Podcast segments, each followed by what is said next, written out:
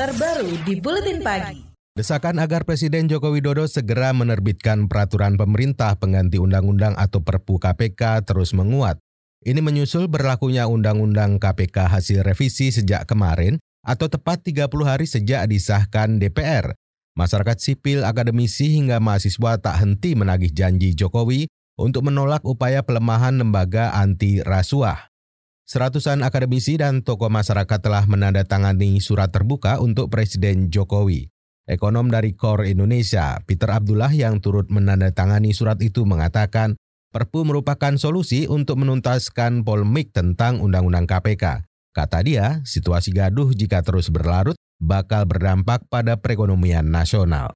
Udahlah, kalau menurut saya sekarang kita fokus saja pada agenda besar utama kita mendorong pertumbuhan ekonomi yang sebesar-besarnya untuk mensejahterakan masyarakat kita. Urusan pemberantasan korupsi kita sepakat, sama-sama sepakat, kita harus perkuat KPK dan untuk itu ya pakailah undang-undang lama aja. Karena udah terbukti itu berjalan baik. Ekonom Peter Abdullah menambahkan melambatnya ekonomi global menjadi tantangan yang sangat berat untuk dihadapi. Jika polemik terkait Undang-Undang KPK tak juga rampung, maka pemerintah akan sulit fokus menangani agenda besar ekonomi.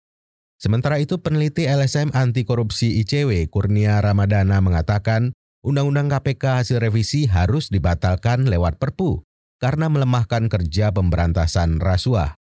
Kata dia, sikap diam Presiden justru menunjukkan pengkhianatan atas janji itu. Masih ditunggu karena kita ingin menegaskan bahwa ini merupakan janji dari Joko Widodo sebelum menjadi presiden. Dan saat menjadi presiden kita ingatkan bahwa dia jangan lupa janjinya dulu bahwa yang ingin memperkuat KPK dan memperkuat pemberantasan korupsi. Jangan pernah dengar narasi-narasi politik dari beberapa anggota parpol yang menyatakan bahwa ada kemungkinan ketika presiden menerbitkan perpu akan dimakzulkan atau diimpeachment. Kurnia Ramadana mengatakan ICW saat ini tengah menyiapkan materi uji materi uji materi Undang-Undang KPK baru ke Mahkamah Konstitusi. Langkah ini bakal dilakukan ICW jika Presiden tetap menolak mengeluarkan Perpu. Anggota DPR dari fraksi Persatuan Pembangunan Arsul Sani meminta Presiden tak menerbitkan Perpu untuk membatalkan Undang-Undang KPK hasil revisi. Politikus dari partai koalisi pemerintah itu mengatakan penerbitan Perpu tak bakal menyelesaikan masalah. Bagi kami tentu yang di DPR, hemat kami yang paling penting adalah bahwa undang-undang itu tidak dibatalkan dengan sebuah perpu. Karena kalau undang-undang itu dibatalkan semuanya dengan sebuah perpu, padahal itu adalah sebuah rancangan undang-undang yang sudah disetujui bersama oleh DPR dan uh, pemerintah kan nanti uh, bisa juga kan kemudian respon DPR adalah menolak perpu itu dan itu kan menjadikan kan kemudian uh, tidak selesai masalahnya. Anggota DPR Arsul Sani menyarankan publik melihat dulu perkembangan pelaksanaan Undang-Undang KPK yang baru.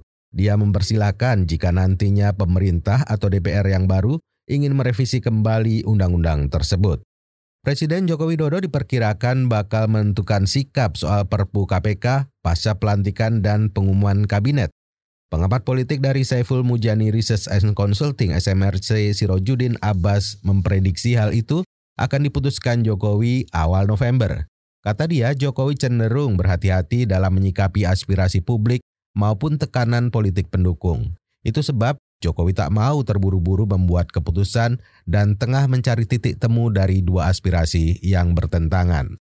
Perpu itu juga membutuhkan approval DPR kalau presiden memaksakan perpu dan dari awal sebelum ke perpu diterbitkan udah ditolak oleh DPR, maka umur perpu itu juga nggak akan lama ditolak lagi oleh DPR. Mau ngapain gitu? Terus itu kan menciptakan ketidakpastian hukum. Presiden mau mengeluarkan perpu akan lebih baik kalau presiden menegosiasikan itu dulu dengan partai-partai dan DPR. Kalau mereka oke okay, setuju kayak gitu, nah baru ajak tuh mahasiswa lagi, tokoh-tokoh lagi.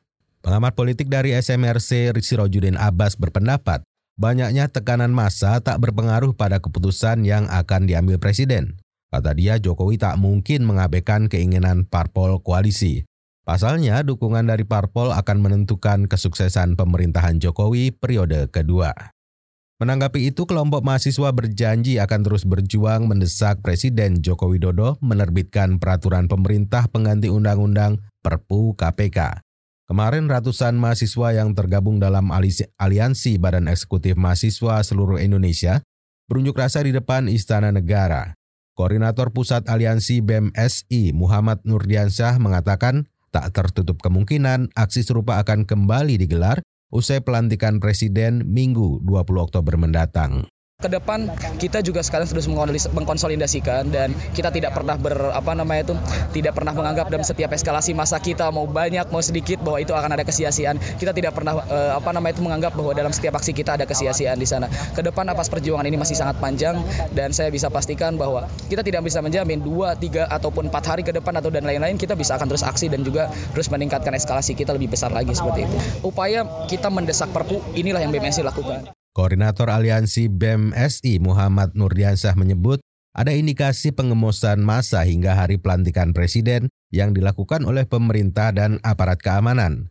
Menurut Presiden BEM IPB ini, mereka menggunakan cara persuasif lewat imbauan ke kampus-kampus sejabodetabek agar jumlah mahasiswa yang turun ke jalan berkurang. Meski begitu, Nurdiansyah memastikan bakal terus menyuarakan surat penolakan terhadap pelemahan KPK. KBR, inspiratif, terpercaya.